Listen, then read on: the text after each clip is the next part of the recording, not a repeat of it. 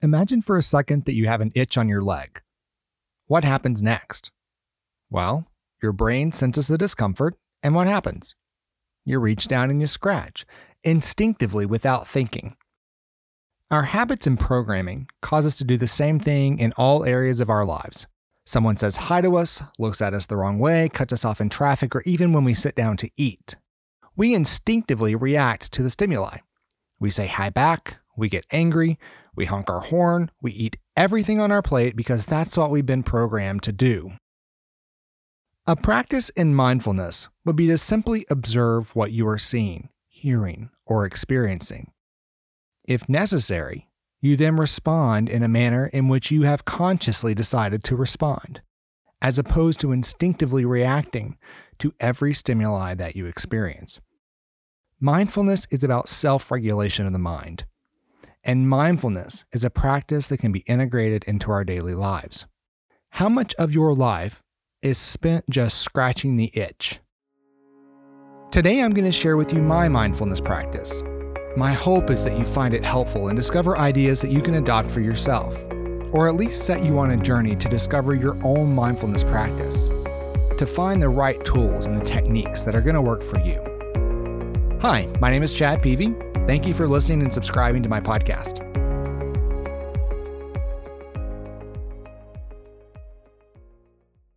Before we get going, I have a little confession.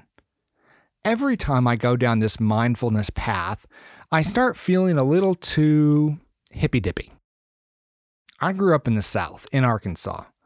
I moved to Austin, Texas for graduate school, where the idea of mindfulness is much more common. Truth is, a mindfulness practice sometimes feel like I've fallen into a web of tie-dye and beaded bracelets. For me, it can get a little too woo-woo. I usually check out on this stuff somewhere between the healing crystals and the talk about reincarnation. So for me, the idea of mindfulness has carried with it a little bit of a stigma. If that's you, I get it. I really do. If you share my skepticism, then I just want to ask you to hear me out today. As a fellow skeptic, I understand the resistance, but just go with me for the next few minutes. What finally got me to buy into the idea of mindfulness has been the benefits that I've seen in my life firsthand. Mindfulness is a path I've been on and off of for much of my adult life. I finally resolved to the fact that, as too far out there some of the mindfulness ideas may go, the benefits, particularly the four practices I'm going to share with you today, are just too powerful for me to ignore. So let's start by answering the question what is mindfulness? Being mindful is about having a degree of control over your mind so that your mind is your companion, not your enemy. Being mindful is about not falling victim to the whims of your emotions. Being mindful is about putting yourself in the driver's seat of your thoughts, not being driven by them. If you start doing research in mindfulness, you're going to find there are many schools of thought around that word, from an expression of gratitude to being present with the people around you to not being on your phone.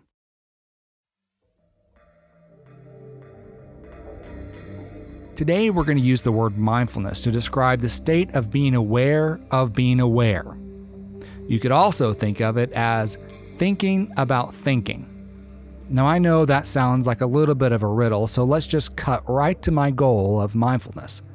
And that is our ability to think about and ultimately control what we are thinking. I've shared with you in previous podcasts about my own battle with depression and anxiety.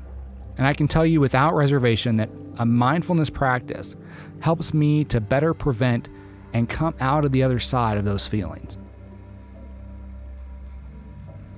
Depression is a serious issue. There was an article published last week in the Journal of Abnormal Psychology that raised a lot of eyebrows. I'd like to share with you just a few of the findings. The rate of individuals reporting symptoms consistent with major depression in the last 12 months increased 52% in adolescents and 63% in young adults age 18 to 25. There was also a 71% increase in young adults experiencing serious psychological distress. The rate of young adults with suicidal thoughts or other suicidal related outcomes increased 47% from 2008 to 2017. The study goes on to discuss potential reasons for that increase. Researchers suggested social media use and less face to face time with others, as well as a decrease in sleep. If you're interested, you can find a link to the full article on my blog at instituteforprogress.com. Now, this podcast is not a substitute for professional help. If you experience symptoms of depression or anxiety, there is no shame in asking for professional help. Depression, anxiety, and fear, absent of physical or chemical abnormality, are the result of bad management of the mind. When I first realized that, it was a bit of a punch to the gut. If it's bad management of the mind, then what I'm feeling, I must be doing to myself. If I'm doing this to myself, even if it may be the result of past or current circumstances or social media usage or lack of connection with other people, then I have the power to change it.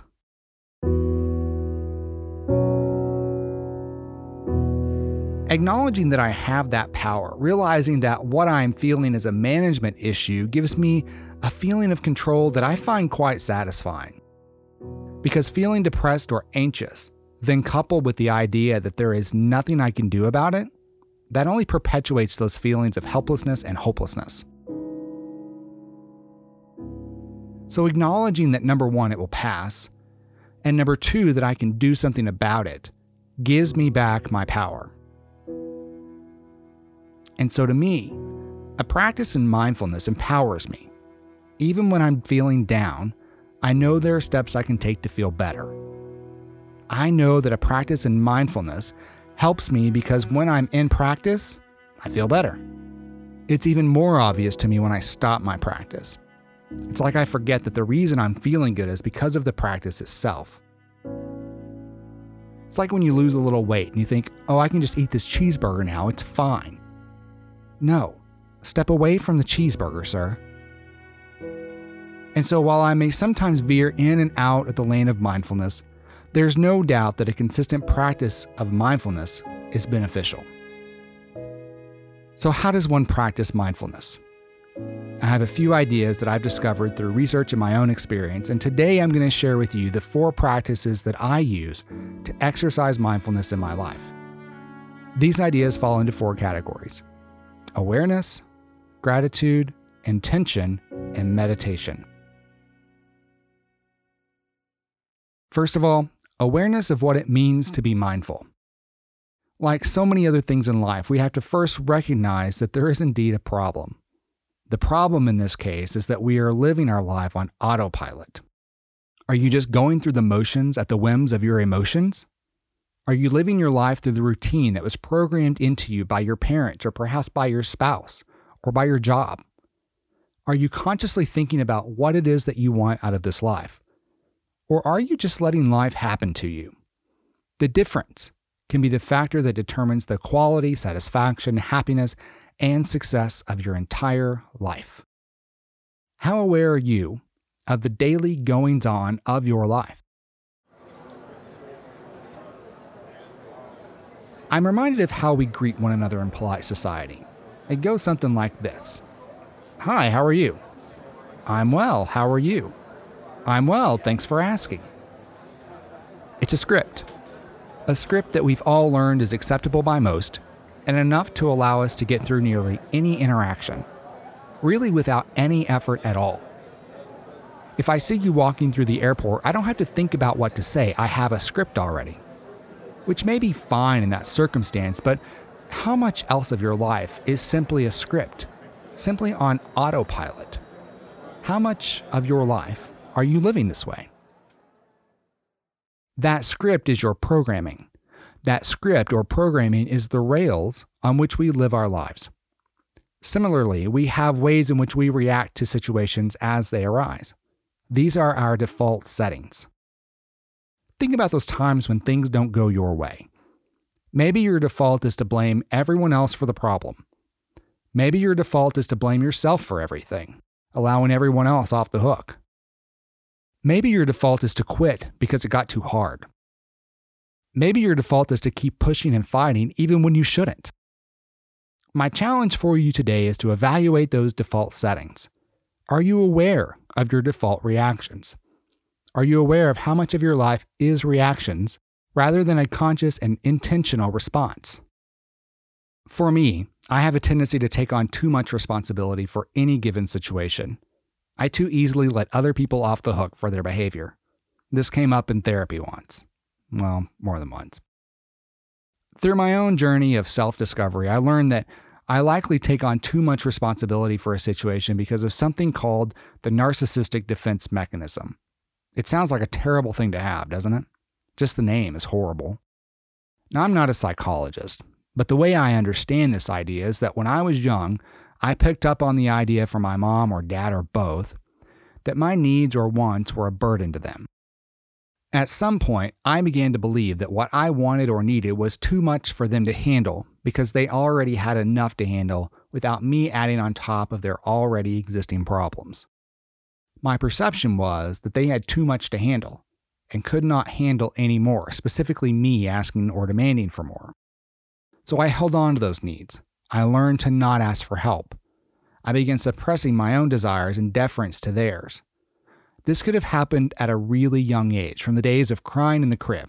I'm not exactly sure where I picked it up, but I would imagine it's a culmination of many instances over many years that led to this type of programming.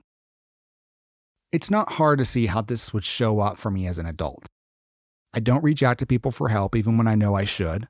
I don't trust other people to do things for me because I make excuses for them as to why they are unwilling, unable, or simply incompetent to deliver for me.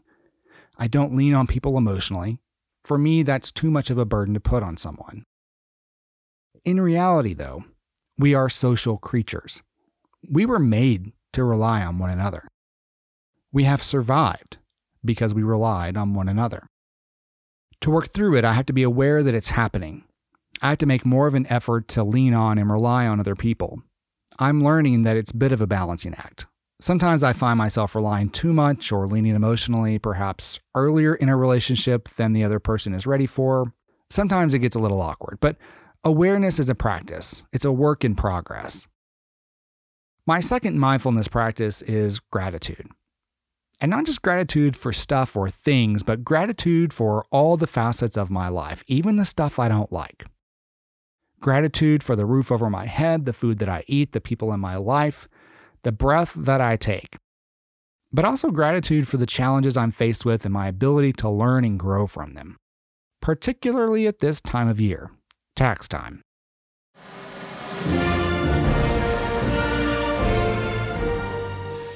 I have to pay the IRS every year. Instead of complaining about it, I prefer to express gratitude that I had a great year that I have the money to pay the tax bill, and that I'm fulfilling my obligation as a citizen. Sounds nice, doesn't it? I freely admit that some expressions of gratitude are easier than others, but I practice nonetheless, because today's obstacle is tomorrow's victory. Gratitude, to me, is a little self serving. I honestly feel like the more gratitude I express for my life, the better my life gets. It's like when you say, I'm so grateful, that the universe responds by saying, Well, if you think that's good, let me show you how much better it can be. Gratitude is like Miracle-Gro. Could your plants grow without it? Sure. Will your plants be so much better with it? You bet they will be. So, how do you put gratitude into practice? I've got a couple of suggestions. First, if you keep a journal, whether a gratitude journal or just a daily planner, make it part of your daily routine to reflect on your life through the lens of gratitude. And as I said before, even the challenges you face deserve your appreciation because it's through those challenges that you're going to grow. My second suggestion is to simply be more mindful or aware of gratitude. Reprogram yourself through reminders and affirmations to be intentional about seeing your life through the lens of gratitude so that you go through your life in a constant state of gratitude. This is one thing my dad got right. My dad was a stickler for making sure that we expressed our gratitude. Did you say thank you? He would ask. It was saying thank you for simple things, but saying thank you for the simple things and still the sense of awareness for gratitude for me. My mom and dad also prayed with me and my brother every night. Those prayers as kids were largely expressions of gratitude for basic things. But as a result, we were made to bring our attention each night to the blessings in our lives. Gratitude means we have to stop complaining and criticizing ourselves for how far along we think we should be, and instead celebrate and recognize just how far we've come. The third mindfulness practice is intention. When you woke up this morning, did you decide the way the day was going to go? What you were going to accomplish? How you were going to feel? How you're going to treat people? How you expect to be treated? Our intentions are how we take our life off of autopilot and put our own hand on the controls. Will there be bumps in the road? Yeah, there are going to be bumps in the road. But nonetheless, we are the ones driving. We determine when and how much we swerve. We determine how fast, how slow, and when to stop. We have a destination, and we are intentionally putting pavement behind us to get there. I have very successful clients who tell me that this was the thing that changed the game for them. One client reported to me an increase of 30% in her business when she started integrating this idea into her life. Instead of letting the day drag you and push you around, you determine what today will look like. So, how do you put intention into practice? Well, if you're already journaling, keep it there. Every day, ask yourself those questions I've asked you here. How is today going to go? What am I going to accomplish today? How am I going to feel today? How will I treat people today? How do I expect to be treated today? Who will I be today? Be aware of where you want your day to go. When you're not doing what you intended, you're widening the gap between where you are and where you want to be. A lack of intention not only widens that gap, but it ignores that the gap itself can be traversed.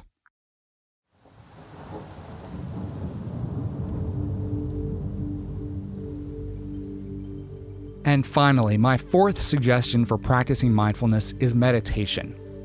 There is so much literature and so many tools in the marketplace that can be a resource for you on this topic. And because of that, I'm only going to share with you my own meditation practice and encourage you to go out and develop your own practice. Meditation is the practice part that I have craved for in other parts of personal and professional development. Meditation is the daily practice by which I strengthen the mindfulness muscle. Therapy, for example, while I'm a huge advocate for therapy and find it very beneficial, to me, the dedicated daily practice part is missing. Therapy has helped immensely. Therapy helps me connect the dots between what I went through as a kid and how that has impacted my life as an adult. Meditation, though, I believe has been the most beneficial, immediate source of mental relief for me. Maybe it stems from the nightly prayers with my family, but I need something to do every day. That type of habitual practice in my life has been very helpful. I like meditation because it stills my mind. It's the practice of letting your mind go, but not so that it can run wild, but so that you can slow it down. It helps me let go of unuseful thoughts and keep my past and future self from overwhelming my present self. Now, full disclosure, I'm a baby yogi. My practice is so simple. But the fact that it's so simple and yields an exponential return for me hopefully encourages you to start your own practice. So, how do I practice meditation? If I've fallen out of practice, which sometimes happens because I'm not perfect, or if I were just starting my meditation practice, then I would use a tool like the apps Calm or 10% Happier. These are guided meditation apps that will help you focus your mind.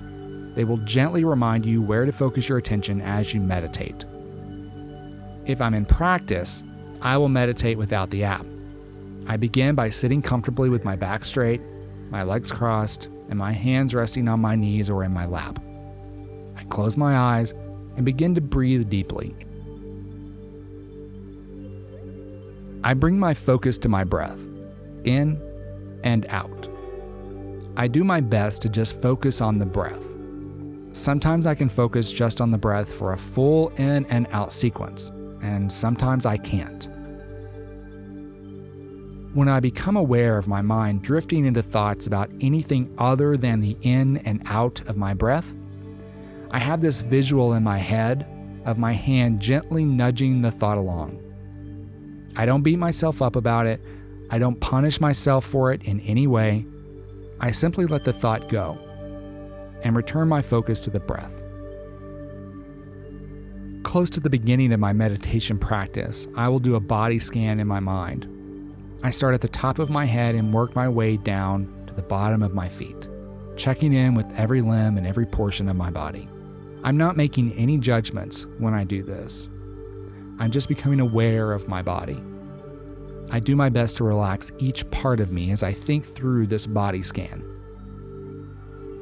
Relax my forehead, relax my jaw, relax my tongue, drop the shoulders.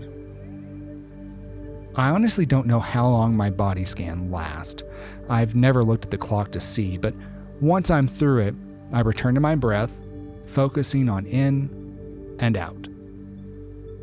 The length of my sessions depend on how practiced I am in my meditation at the time. If I'm just getting back into it, I start with five minutes. If I'm really practiced, then I'll go closer to 30 minutes. If meditation is new to you, if you're just starting out, that five minutes is going to feel like an eternity. But just stay focused on your breath. You can do anything for five minutes. As I mentioned, I'm a baby yogi. I am no expert on meditation, but I am an advocate for the practice. In your own research, you'll find that the meditation is where some of the more woo-woo stuff that I mentioned earlier that starts to show up. If the extreme woo-woo-ness isn't your scene and it isn't mine, don't discount the entire practice just because of that. Learn what you can. Find resources of more moderate meditative leanings. Or if it is your thing, then by all means go all in. Either way, you're going to be really glad that you did.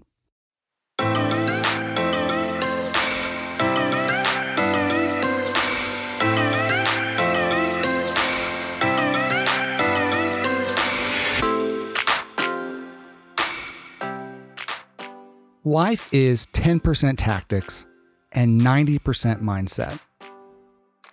Mindset is all about learning the skills of mindfulness.